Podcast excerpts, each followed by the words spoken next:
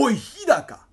新しいラジオが始まるぞ。マジかよ。でもお前の歌なしな。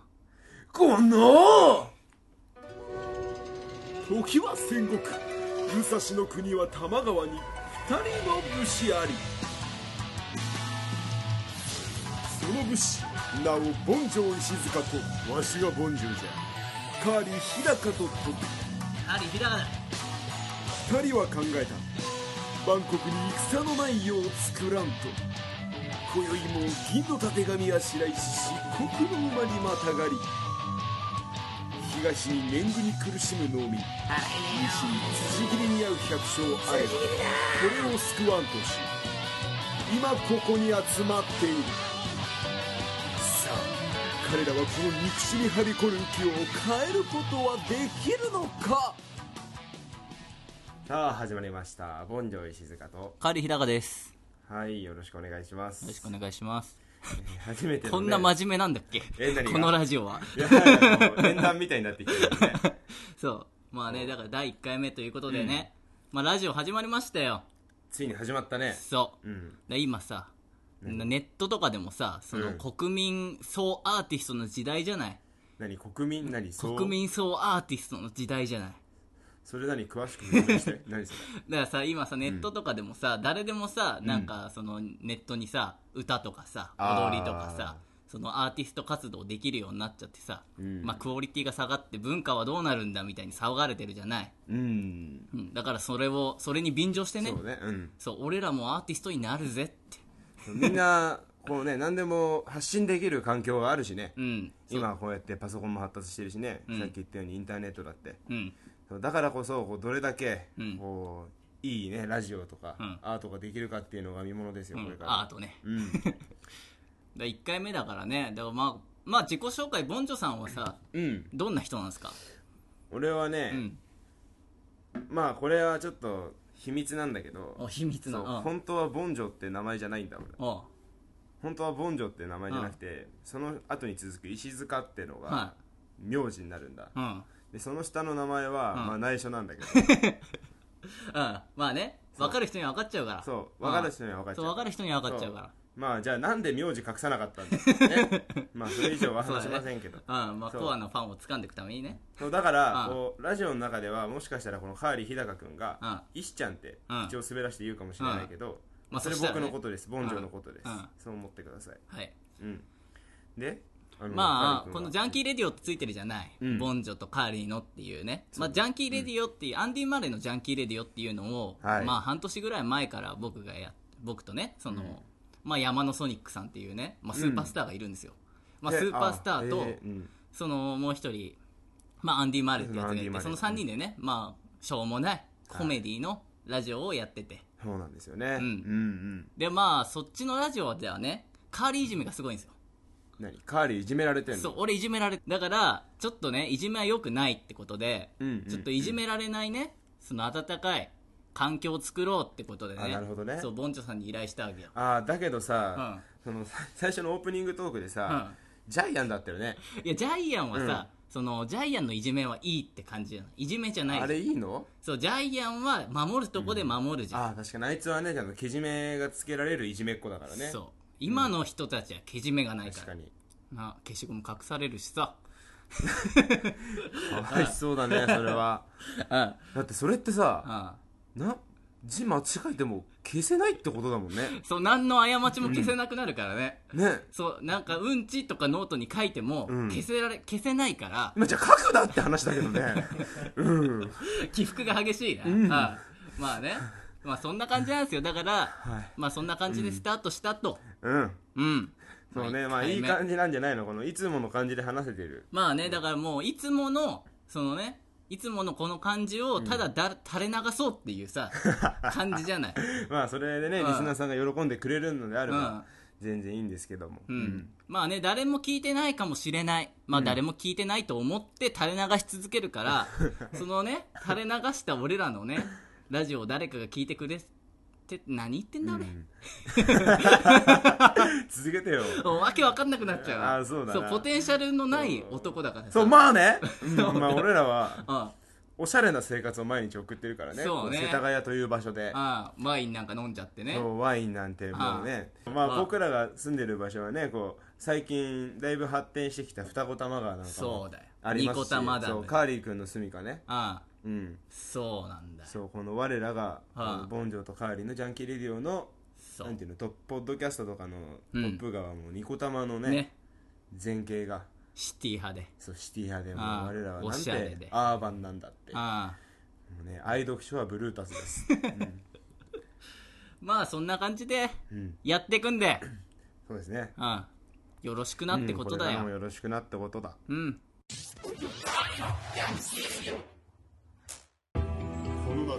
こういう気持ちっていうのかな、 I love you っていうんだよ。全米が進化した。え？え？あの作品がついに I love you 日本にやってくる。 I love you ボンジョカーリーのジャンキーレディオ。やっぱりつくづく僕は人混みがダメだと、うんうん、花火大会行きました？いやだから行ってないですよ。あ人混み嫌いだからもう人混み嫌いだし、うん、うんいや俺昔ね花火大会その先輩に、うん、見に行くぞみたいな感じで席取ってるからっつって、うん、あの人混みの中行ったわけですよ。ああで一番近いところで見て、まあ、花火すごい綺麗でよかったんですけど、うん、その花火打ち上げたらその破片が飛んでくるの、うん、一番近いからあやっぱりその花火の破片みたいな、うん、あ そうらしいですね、それが目に直撃して、うん、なんかその家に帰ったらもう痛くて痛くて寝れなくなっちゃって、うん、何そのビッグニュースもう失明しちゃうんじゃねえかって思っちゃったから救急車呼んだわけよ。もう本当にもうやばいってなってピーポー沙汰ですか。そう救急車呼んで運ばれて、うん、っていう思い出なんだよね。だからもういい思い出がない。いい思い出ないじゃん。そう人をみんなかき分けて綺麗な花火見たら目が潰れちゃうっていうさ、うん、いやそれふざけてんだよな。だからもうついてないやつはもう行っちゃいけないんだよ花火なんか。いやカーリーのそのニュースを初めて聞きましたよ、うん、結構長い付き合いになるけど、うんいやだからもうそれもあって人混みっていいことないな本当にな、うん、そうねだからまあどうすりゃいいのかね、まあ、うんだからねもう強制的に日本全国その人口密度平等みたいなさ、うん、てか企業をさもうちょっと田舎にぶっ飛ばすっていうのはできないのかな。ああそれねそれいいアイデアだね、うん、そうすればだってさ、うん、そっちでさどこの県とは別に言えないけどその、うんね、ちょっとでもかそってる場所に分散して企業を置いていくっていうね、うん、だ原発村じゃないけどさ、うん、そのグーグル村とかさ、うん、楽天村とかさ楽天村とか、ね、そういう大企業はもうここねって言ってさそうぶっ飛ばし政策企業ぶっ飛ばし政策やろうよ企業ぶっ飛ばし政策かそのぶっ飛ばし政策やりたいよ、うんまあ、どうなんだか分かんないけどね、うん、そこら辺詳しくないからぶっ飛ばしたことによりのさなんかデメリットが発生するわけじゃない、ね、気候だったり気候風土だったりねもういろいろ条件があるわけだからね流通とかさ、うんまあ、わけ分かんないんだけどさ、うん、とりあえずなんとかしてほしいわ。じゃあさ、うん、ちょっと三重県の人怒らないでほしいんですけど、うん、三重県って俺ちょっと何があるか分かんないやめたほうがいい分かんないいや何かあるのならこう紹介してほしいんだけど、三重県何も知らなくてそこにぶっ飛ばす企業何にしようか決めよう三重県ね、うん、なんか京樽とかでいいんじゃん京樽あでもまあ海あるしね、うん、いいんじゃない京樽、うん、京樽じゃあとりあえず京樽、うん、三重県行ってもらおう三重県頼もうか京樽に、うん、こんななんかよくわかんない底辺のやつらが京樽をぶっ飛ばしたがる京樽に潰されちゃうよ俺京樽は、ね、京樽何もね迷惑被ってないんですけど別に、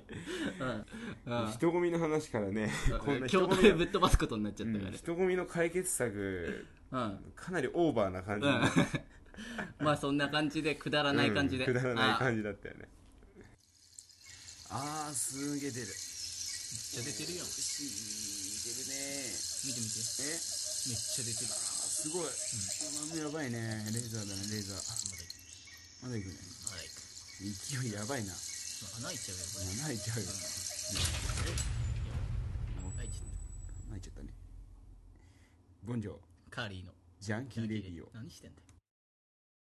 何、はい、なんかカーリーのさ友達子供、うん、そう子供できたそう子供できてさ、うん、そのなんかさ昔だったらさ子供が生まれましたとかさ手紙で来るじゃん、うん、だけどなんか俺別にメールとかも来なくて、うんまあ、結構仲いいそのカップルで仲いい友達だったからおうおうおうでまあそれでなんかふとツイッターを見たらさ子供生まれましたみたいな写真載ってて、うん、うわ今こんな風に子供が生まれたこと知るんだなみたいなさ。でそれで、うん、そうでまあ俺そんななんか連絡するほどの友達じゃなかったのかなっていうねショックもあったけど、うん、まあとりあえず生まれたんだと、まあ、おめでとうってことでね、まあそうだね、うん、なんか買わなきゃいけないかなみたいな。うんうんうん、うんうん、まあね最近そのめでたいことをツイッターとかフェイスブックで知ることって結構ありますよ、うん、あるよね、うんまあ、結婚ぐらいならまだわかるけどね、うん、なんかさすがにさ仲良かった友達でさ、うん、子供ができたとかさ、うん、生まれたってなったらそれは言ってほしいよねなんかね、うん、でまあどんな形にせよ、まあ、お祝いはしてあげたいものですよね。そうねプレゼント悩まない、うん、プレゼントああ子供あのね俺この前そのバイト先の店長がお子さん生まれたのよ、はいはいうん、でその時買ったのがよだれかけもうセット、うん、ああ、うんね、今笑ったでしょあのね何も分かってないからああごめんなさい、うん、あ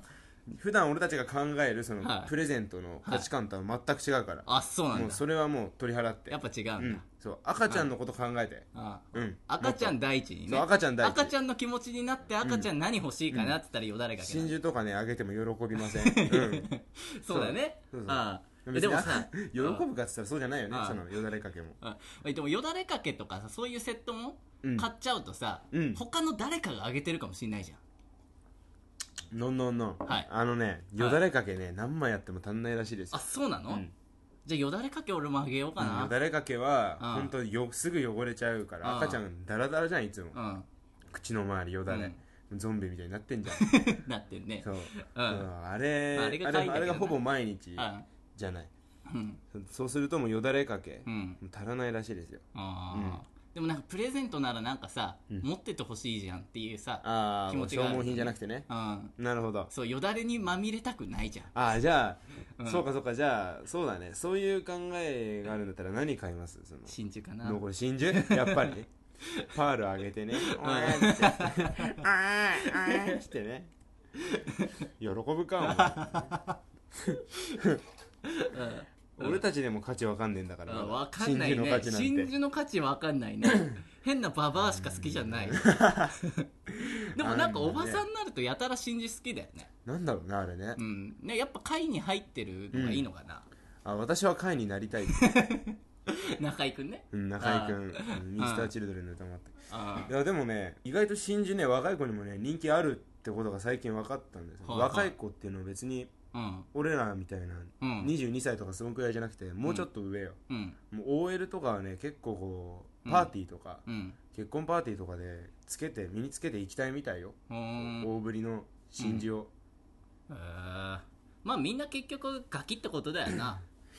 綺麗な石が好きってことじゃんうんうん、うん、だから俺も綺麗な石河原で集めるの好きだったからさだからそう言っちゃえばそういうことでしょ、うん、みんなさ綺麗、ねうん、な石ダイヤモンドでもさ、うんそういう綺麗な石を身につけたい、うん、だからみんなさ極端だね綺麗な石が好きなんでだからさプレゼント高いじゃんダイヤモンドとかで高いよ、うん、だけどさその買えるわけじゃんダイヤモンドとか簡単にお金があればさ、うん簡単に買えるうん、だけどさ河原で見つけた綺麗な石っていうのはさ河原で頑張って探さなきゃさ見つかんないじゃんああいいこと言うねそれねだから俺はこれから河原で綺麗な石探してプレゼントしていくいいこと言うねいいこと言うけど今いいこと思いついたそうすげえそれ素敵な考えなんだけどいいこと思いついた、うん、女の子は多分ねお金をかけたものしか受け取ってくれないんじゃないかな、うん、いやこっから流行らせるから流行らせるそうここカルチャーの原点、うんカルチャーの発信点ああ 流行そういう風にも使いましょうこのラジオそうだから河原で石プレゼントを流行らせたい、うん、俺は流行らせるぞ最後いいとこで噛んじゃった一番決めるとこで噛んじゃったけどまあでもねこう石はなんてもうねどこ探してもありますから、うん、その中で唯一を見つける石ちゃんゆえにね、うん、よくわかんないやまあ、うんまあ、俺は石ちゃんだけどあんまりねこう石は好きじゃないよ、うん、もう名前についちゃってるからねあでもね化石は好きだけどねうん、あそっち行っちゃうんだ、うん、化石もあるよな化石はあるのあれこそお金で買えるものだからでも化石身につけてる人いないよねいないね、うん、化石身につけたら結構かっこよくないなんかその、うん、もう本当にさオンリーワンなわけじゃん、うん、言っちゃえば、まあね、アンモナイトのでけえネックレスとかさでっけえ、うん、それかわいいみたいな何年ものみたいなさ、そうね、その男が見る化石っていうのは何か光って見えるよね。ああ、ほう、目に見えない光が見えるけど、うん、女性にはそんなもの見えなくて、うん、ただのもう古代の化石でしかないわけで、はい、まあね、うん、この前ね、うん、川崎大師行ったのよ。川崎大師、うん、川崎大師行って、うん、あ、大師だと思うんだ、うん、そう、大師ダンスの方だと思う、うん、大師ダンス。そう、川崎大師行ったら、はい、そこに、うん、まあそのさっき言ってたその宝石系、うん、アメジストだとかダイヤだとかエメラルドとか、はい、そういうのを揃えているお店があって、鉱石のお店なんだけど、うん、そこにそういう鉱石だけじゃなくて化石も売ってて、その中にね、売ってんのよ、うん、スピノザウルスの前歯とか、うん、ティラノサウルスの前歯とかそういう売り方をしてて、でもなんかそれ説明がなかったらさ、分かんないよね、うん、いやそうね、その結局ほらね、うん、ちょっとした恐竜ファンでもさ、うん、歯を見ただけで分かる人ってなかなか少ないわけよ、うん、だから俺もスピノザウルスの歯って言われたから分かったけど、うん、それが本物かって、なんかその証明書がないとさ、うん、怖いよね、こう、うん、もちろん何万もするわけよ、うん、そういうのって、うん、こんなちっちゃいね、うん、10センチにも満たないぐらいの歯なんだけど、うん、いくらスピノザウルスとかでも、うん、それでももう十何万したりとかしちゃうわけなんだよ、うん、何なんだろう、なんかさ、説明がないと分かんないものが無償に欲しくなったりするじゃん、うん、でも説明がないと結局分かんないのにさ、うん、まあ、何なんだろうな、ね、ああ、こうリスキーじゃない、うん、まあ、鑑定書とかがさ必要になってくるんだけどさ、うん、そう、う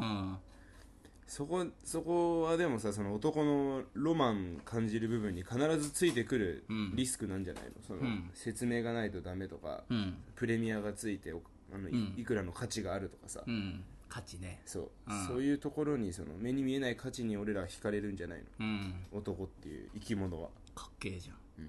ん、うん、すげえ男だな。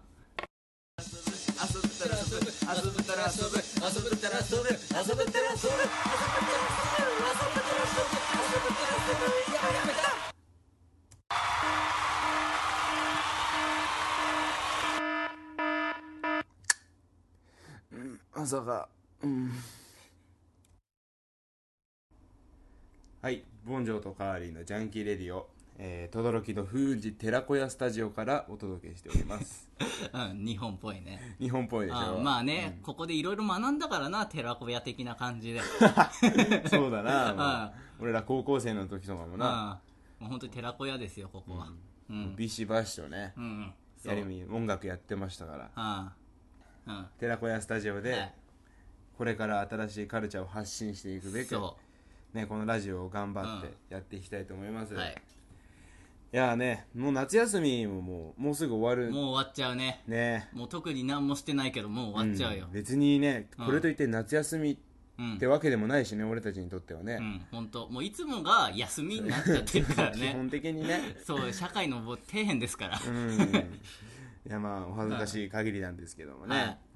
で、まあお盆とかもありましたよ、うん、夏休みの中には、うん、ね、そう、ご先祖様が帰ってきてたんで、帰ってきた、そう、ご先祖様が、カーリーの家でも帰ってきた、そう、キュウリに乗ってたキュウリなぜかキュウリに乗って、何なんだろ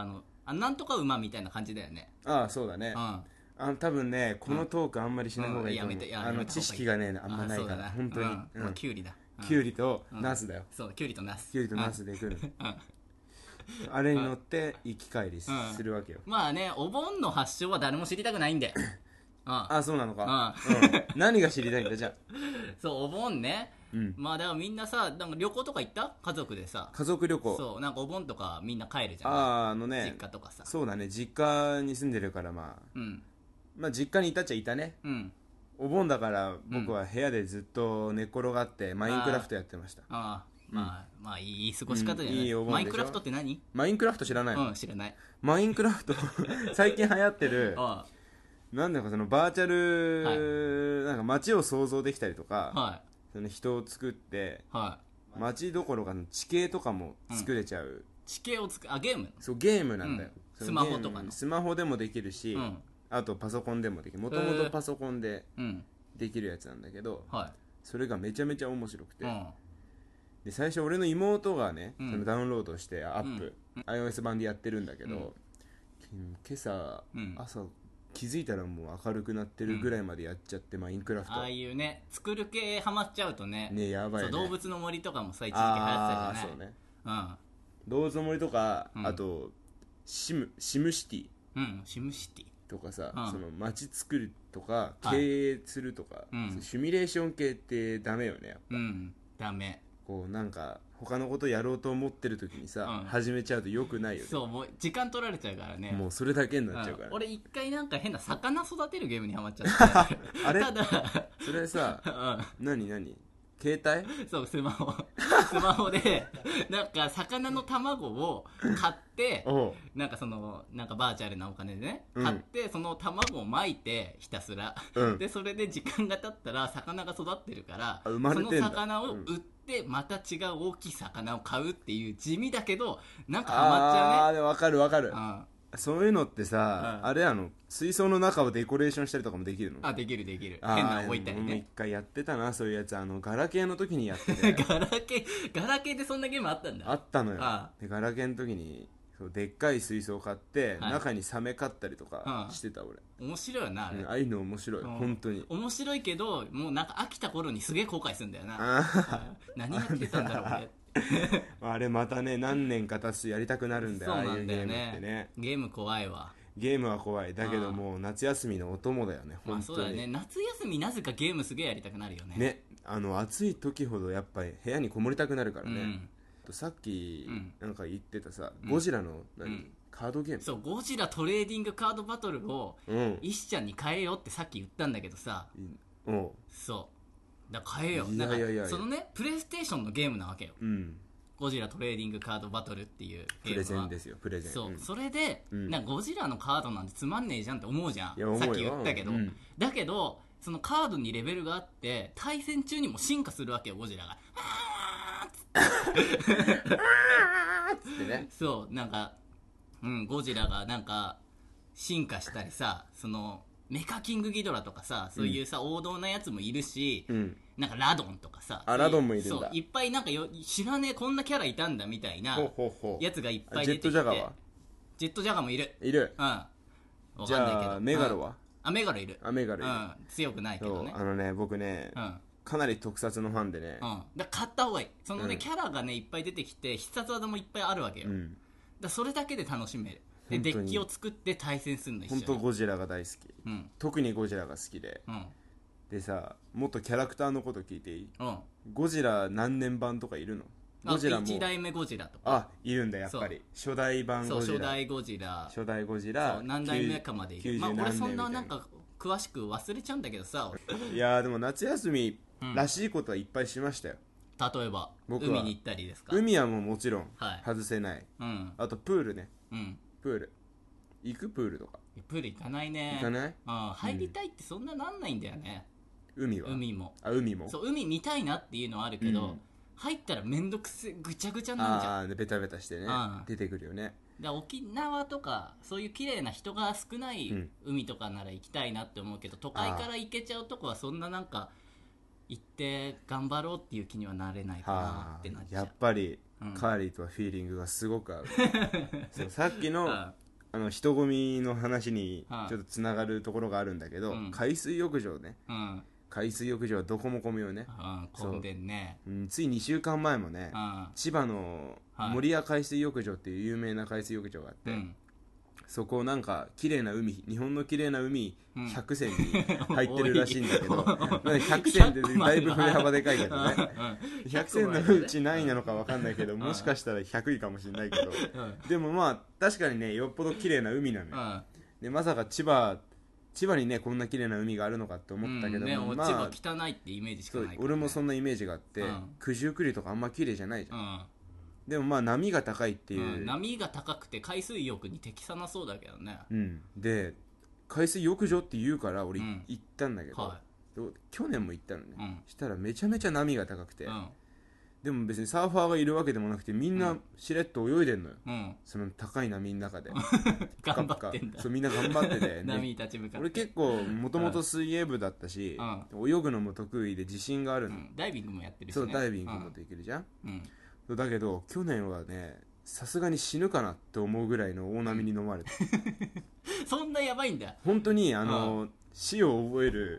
波の高さなのよ。動きのプロでさえ、泳ぎのプロでさえも飲み込まれちゃうほどやばいとこでみんな泳いでんだ。そう家族連れとかみんな泳ぐなって思って、子供とかなんかもうすぐ割れそうな浮き輪に乗っかってさ、泳いでるわけよ。すげえ安いので泳いでるもんな、なんか割れそうなさ。でまあその海つながりなんですけど、なんか最近さサメが出てさ封鎖されてんじゃん。なんで封鎖すんのって俺すげえ思うんだけどさ、なんとかザメ的なさハンマーヘッドのさ、なんかサメが何十匹か出たから海水浴場封鎖しましたみたいなさ、ありました。別に自己責任で泳ぎゃいいじゃんって俺思っちゃうんだけどさ、そんな泳ぐ人のさ、なんでそのなんだその県とかがさ管轄して取り仕切って、そんなことやんないとみんなできないんだよっていうさ、みんな自分の自己責任でいけるって思ったら泳いでさ、食われたきゃ食われればいいしね、だってさ、オーストラリアとかなんかさサメってそこら中さいっぱいいるわけじゃない。封鎖してたらもうさ泳げないじゃん、みんな自己責任じゃんそんなのね。しかもハンマーヘッドシャークって人食べないしさ、食べない、バカじゃねえかっていうさ、ふざけんじゃねえよってことだよ。権利だとか責任の問題になってくるんだよね、そういうのって。結局海水浴場として開いているところはそうビジネスでやってるわけだから、あれお金取ってんの？海水浴場に入ることは取らないけど、駐車場だとか海の家とか、ちゃんとライフセーバーの方が見守ってくれる場所だから、そこでなんかその雇ってるライフセーバーを雇ってる会社があって、そこに責任が伴ってくるっていうことなんじゃないですか、ね、みんなの海なのにな、まあだからね、そのライフセーバーを責めるやつ自体がおかしいと思うけどね、俺は。もうあとはその僕が行った森屋なんかは、超有名な海って言ったじゃないですか、だからそこの評判が下がっちゃうのが嫌だから多分閉鎖したりとかする。危険な時はサメが出てね、被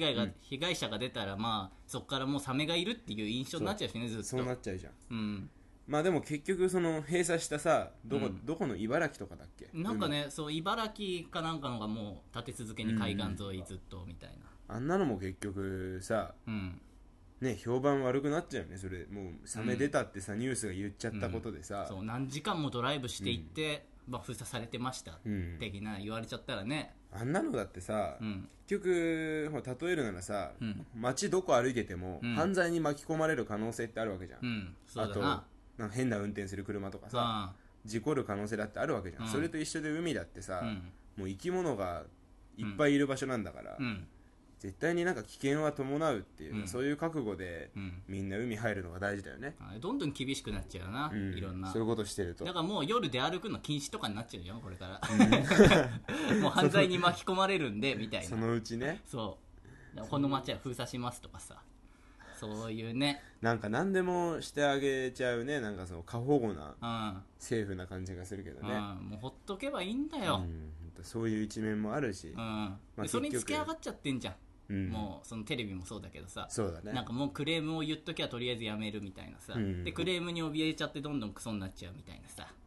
あれやだな。あれがね、まあテレビが面白くない原因を作ってるのかもしれないしね、そこにもつながってくるよね、いやでもまあ海はたくさん行ったしプールも行ったな今年は。一番と言えるさ、もう夏休みの思い出は何、カーリーの夏ね。夏やっぱね、俺去年の夏友達とチャリでね、北海道一周しようよみたいな感じで、友達就職しちゃうからでまあ行って、それがまあ一番の思い出かな。北海道、そう北海道をまあ電車も使ったんだけどね、2週間かけて自転車と電車でまあ一周するっていうんだけど、そのもう一人の友達はさ、自転車部でさ、なんかもう体格もすげえゴリラみたいな感じだからさもう違うのよポテンシャルが。共通の友達だよね。そう、川村くんね。そう、でそのねやつと行ったんだけど、もうポテンシャルが違うからさ、どんどん行っちゃうわけよ、もうおい早くしろよ日高みたいな感じで、もう見えなくなっちゃってさ、もうだから俺もう途中でヒッチハイクしちゃって親指を北海道あんな広い土地で迷子になりかけたんですね、カーリー君。それはまあ一番の思い出になる。すげえ山があってさ、もういいのここは自転車で行けないなって思って、もうヒッチハイクして、ね、そのゴリラフレンズを追い越していくっていうゴリラフレンズをねそうもう彼といると本当なんか動物の森の世界にいるみたいだよねなんかああいうやついるもんねそうなんだ北海道それが初めてうん初めて行ったあそう北海道行ったことある北海道一度もないんですよ北海道の夏はね俺ね今まで沖縄が一番好きだったんだけど、うん、北海道の夏は一番いいなって思った過ごしやすいなんか日本じゃないみたいなのよなんか気候がなんかアメリカとかの夏みたいな感じなのよねどっちかといったら涼しくその日陰寒いけどみたいな日差しに行くとまあ夏だねみたいな、こうなんかカラッとした暑さで、うん、そうこう過ごしやすいんだ、うん、あいいですねそれは、うん、北海道ちょっと行ってみたいねご飯も、ねうん、全部美味しいそうで俺野宿してたんだけどお金がなくてでそれで変なベンチとかで寝てて寝袋で、はい、そしたら朝おばあちゃんが、うん、起こしに来てもうここで寝てんの風邪ひくなよみたいな感じで朝ごはん買ってきたから食べなみたいな感じであ優しいそんな優しいおばあちゃんばっかなのよで北海道の人みんな優しくてあらそうご飯食べに行ってもいろんなものサービスしてくれるしそれ温かい場所だね一番いいですよ都会の人とはやっぱね違うんだよね全然今のでちょっと北海道の株がぐぐんと上がってしまいました、うん、北海道を俺の故郷にするあ故郷にするんだそう北海道を俺の故郷って後で決めるそう北海道俺故郷後で決めるうんうん、うんうん、ま